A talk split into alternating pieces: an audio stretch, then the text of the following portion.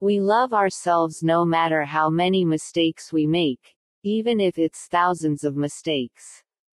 But, if others make a small mistake, we do not forgive them. How can this be fixed? Accepting and loving people as they are is beneficial. After all, we are still trying to change from human being to being human. As the thought, so is the life.